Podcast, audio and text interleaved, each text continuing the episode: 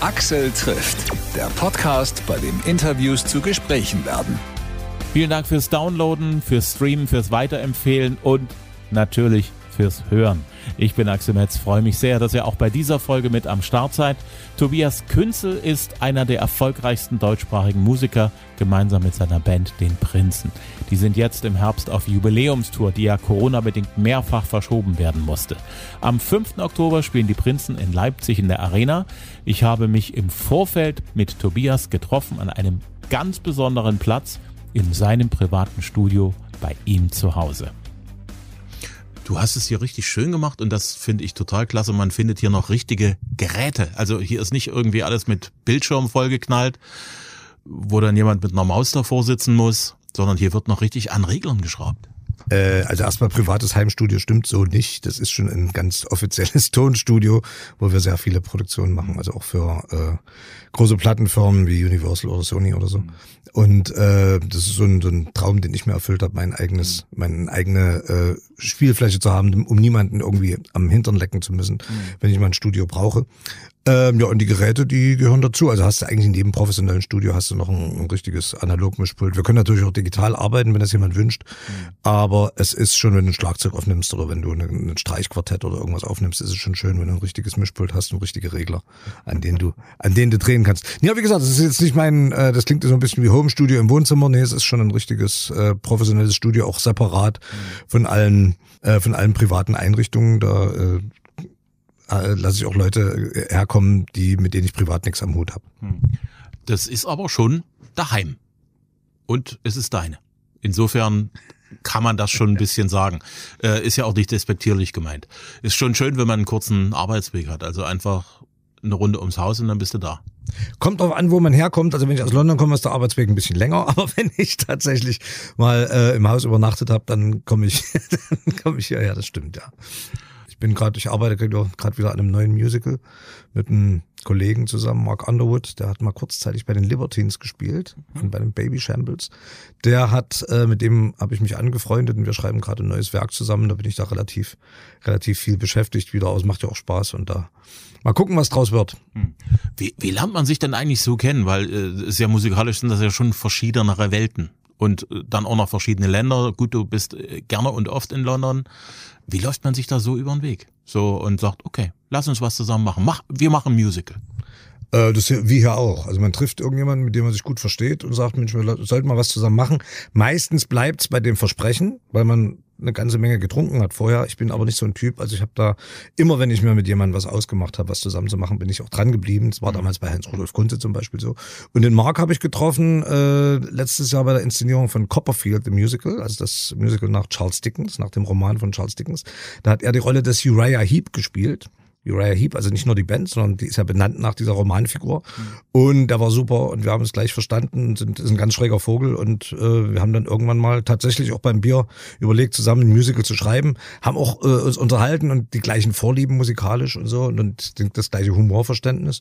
Und ich bin dann, wie gesagt, dran geblieben und gesagt, so jetzt äh, Copperfield ist Geschichte, jetzt sind wir dran. Ja.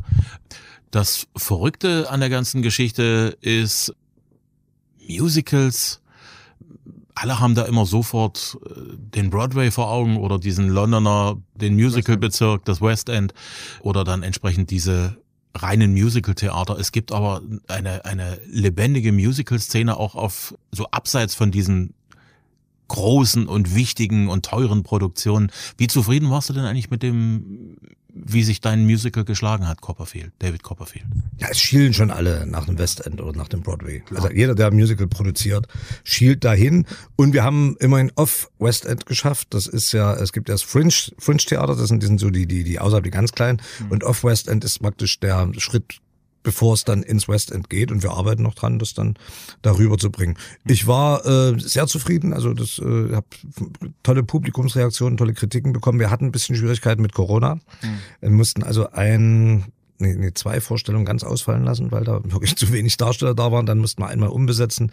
Einmal gab es noch einen Hüftbruch bei einem Schauspieler, der musste auch umbesetzt werden. Also wir waren nicht nur vom Glück verfolgt, aber das war insgesamt eine tolle Produktion und hat viel Aufmerksamkeit erregt. Und mal gucken, wie das weitergeht. Auch wie gesagt, Charles Dickens ist halt ein Thema, was man in England gut äh, platzieren kann, was in Deutschland ein bisschen sperrig ist, weil der Charles Dickens zwar bekannt ist, aber nicht so populär.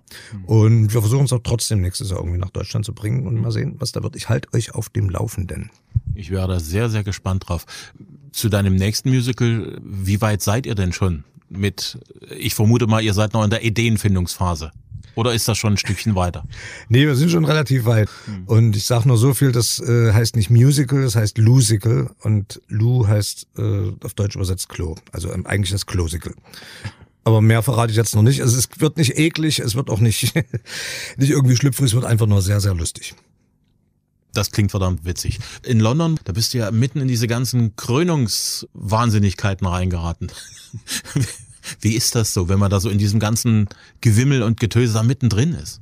Äh, ich bin kurz davor abgereist, weil wir mussten mit den Prinzen zum Fernsehgarten, zum ZDF-Fernsehgarten und haben dann geprobt am Tag der Krönung.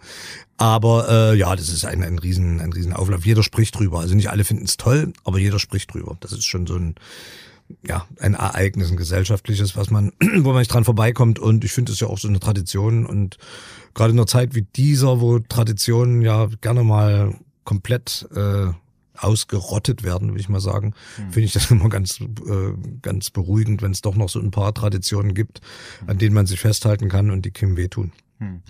Weil du sagst gerade Fernsehgarten, ihr macht ja demnächst eine Menge schöne Konzerte, zum Beispiel auch in einem schönen Garten in Dresden, Open Air. Die junge Garde, ähm, die Prinzen Open Air, das hat noch mal was, was ganz anderes weil da kommt der Sommer dazu, da kommt dazu, dass es später dunkel wird. Ähm, ich glaube, ihr eignet euch so für Open-Air-Musik ziemlich gut. Ja, das glaube ich auch. Es ist ja nicht unser erstes Open Air in der Jungen Garde. Wir waren vor zwei oder drei Jahren schon mal da mit Orchester, bei der, bei der Orchestertour in der Jungen Garde. War auch ein sehr schönes Konzert. Und äh, ja, wir machen sehr gerne Open Airs. Aber wir sind auch gerne in den Hallen. Wir waren jetzt, äh, die ersten Konzerte der Tour haben wir in Hallen stattgefunden, in Berlin, die Max-Schmeling-Halle. Das war sehr schön ausverkauft. 6000 Leute, in Hamburg waren 3000 Leute in der Barclays Arena. Also mhm. äh, das ist sehr schön, dass das insgesamt so gut läuft und dass man sieht, dass die Menschen äh, sich danach sehen, unbeschwert zu sein und die 90er Jahre sich so ein bisschen zurückzuholen und äh, da auch ein bisschen äh, das Gefühl wieder zu kriegen, wir schaffen alles, uns kann nichts passieren, weil das ist ja im Moment überhaupt nicht da, dieses Gefühl. Und du merkst, dass sie total unbeschwert tanzen mhm. und sich freuen und mitsingen und einfach mal und sich hinterher bedanken auch und sagen, Mensch, ihr habt jetzt mal uns zwei Stunden lang alles, alles Sorgen vergessen lassen und mhm. äh, ihr habt unsere Jugend gerettet. Und das sind ja äh, Leute, die sozusagen mit, mit euch groß geworden sind, die euch gehört haben als Heranwachsende, als Teenager, die heute sagen, oh Mensch, das, das war schön, das war lustig. Oder ich kann mich noch erinnern, ich habe ja früher als DJ gearbeitet. Unter anderem auch in einer Disco in Altenburg, ein riesen und ich glaube, ihr habt da sogar auch Auftritte gehabt, fernsehenmäßig, im, im Flash war das, glaube ich. Und da waren die Prinzen eine Band, die musste dort aufgelegt werden. Das, das brauchten die Menschen, um dort Party zu machen. Und das, ihr wart da völlig selbst, wie sagt man das, völlig gleichberechtigt neben diesen ganzen großen Euro-Dance-Krachern, die damals alle in die Charts gekommen sind. Und ihr hattet ja auch so ein paar Sachen, wo man auch Dance-Mixe mit hattet. Also ihr habt da ich fand, ich fand das, ich finde das aus heutiger Sicht noch sehr amüsant. Ihr habt dort wirklich eine Rolle gespielt für die Leute. Naja, wir waren ja neben denen in den Charts. Also das ist ja wie heute, es gibt ja deutschsprachige und englischsprachige Sachen. Und wir waren und sind ja neben den englischsprachigen Sachen immer in den Charts mhm. gewesen auch. Ähm, das, äh, das Publikum, was jetzt zu unseren Konzerten kommt, äh, das sind jetzt nicht nur die, die von damals, mhm. sondern sind auch Leute, die noch älter sind, erstaunlicherweise, also die wir damals wahrscheinlich gar nicht so wahrgenommen haben. Und es sind ganz, ganz viele Kinder wieder da und, und ganz viele ganz junge Leute, die das wiederum von ihren Eltern vermittelt gekriegt haben. Wir haben letztens getroffen Bülent Ceylan, den, den äh, Kabarettisten oder den Com Comedian, sagt man ja, Kabarettist sagen wir nicht mehr. Also wir haben letztens getroffen äh, Bülent Ceylan, den Comedian, und der hat erzählt, ja, ich lasse meine Kinder die Prinzen hören, das ist so toll und die lieben das und die hören sich die Prinzen von oben bis unten an und äh, will auch zum Konzert kommen und sowas. Und das hast du eben dann so, so diese, diese Familienzusammenführung. Ich glaube, die Prinzen sind weniger eine Generationsband als eine äh, Band, die einen Sinn für Humor eint oder ein, ein, ein Lebensgefühl eint, ein positives. Hm. Ich glaube auch ein Punkt, warum es euch heute auch gut geht. Äh, ihr habt immer so ein bisschen Licht in den Tag gebracht weil äh, früher in den frühen 90ern war ja erst nach der ersten großen Wiedervereinigungseuphorie ja erstmal große Ernüchterung angesagt. Und da haben auch viele Leute auch so oh, jetzt wird's aber schlimm. Also mein Job, der wackelt, vielleicht ist er bald weg. Dann ist der Job weg. Keiner weiß, wie es weitergeht. Also da gab's ja eine große Verunsicherung. Und ihr habt dort an dieser Stelle dort einfach mal für den Moment auch ein, auch ein Lachen in den Tag reingebracht, ein Lächeln in den Tag gebracht. Und diese Geschichte mit dem Millionär, das haben ja damals alle genauso gefühlt. Ja, Millionär war ja 91, war Anfang der 90er, also direkt mhm. nach der Wende im Prinzip. Ja, ja so, so, so ein Lachen den Leuten zu vermitteln, das ist schon äh, toll, wenn du das schaffst, wenn du das kannst. Mhm. Ähm, ich habe die 90er nicht nur dunkel in Erinnerung, sondern Klar. ich sehe auch die, die, die ganze Love Parade und Techno-Geschichte, was die jungen Leute da betroffen hat. Junge Leute sind ja eh immer euphorisch und positiv und finden alles scheiße, was die Alten gemacht haben. Sieht man ja jetzt auch wieder. Äh, und äh, da sieht man, äh, oder hat man gesehen, dass die äh, Kids einfach auch äh, nach vorn wollten und einfach was anderes machen wollten als die Eltern. Also Techno war ja damals so die, die Musik, was bei uns Hardrock war, was die Eltern genervt hat. Mhm. Und mit Hardrock konntest du die Eltern nicht mehr nerven, weil sie es selber gehört haben. Deswegen kam dann Techno und dann und die oh, macht mal den Krach aus. Und das war so diese, diese, diese Atmosphäre, Love Parade und Peace und, und Schlaghosen und was da alles und bunt, mhm. äh, was da alles abgegangen ist. Und die haben wir sozusagen so ein bisschen mit aufgegriffen und, und, und abgegriffen. Obwohl wir keine Techno-Musik gemacht haben, haben wir aber diesen, diesen diesen Spirit, also diesen, dieses Lebensgefühl so ein bisschen mit verkörpert. Mhm. Und na klar, waren wir auch textlich immer sehr, sehr an, mit dem Ohr an der Wand und, und sehr nah dran.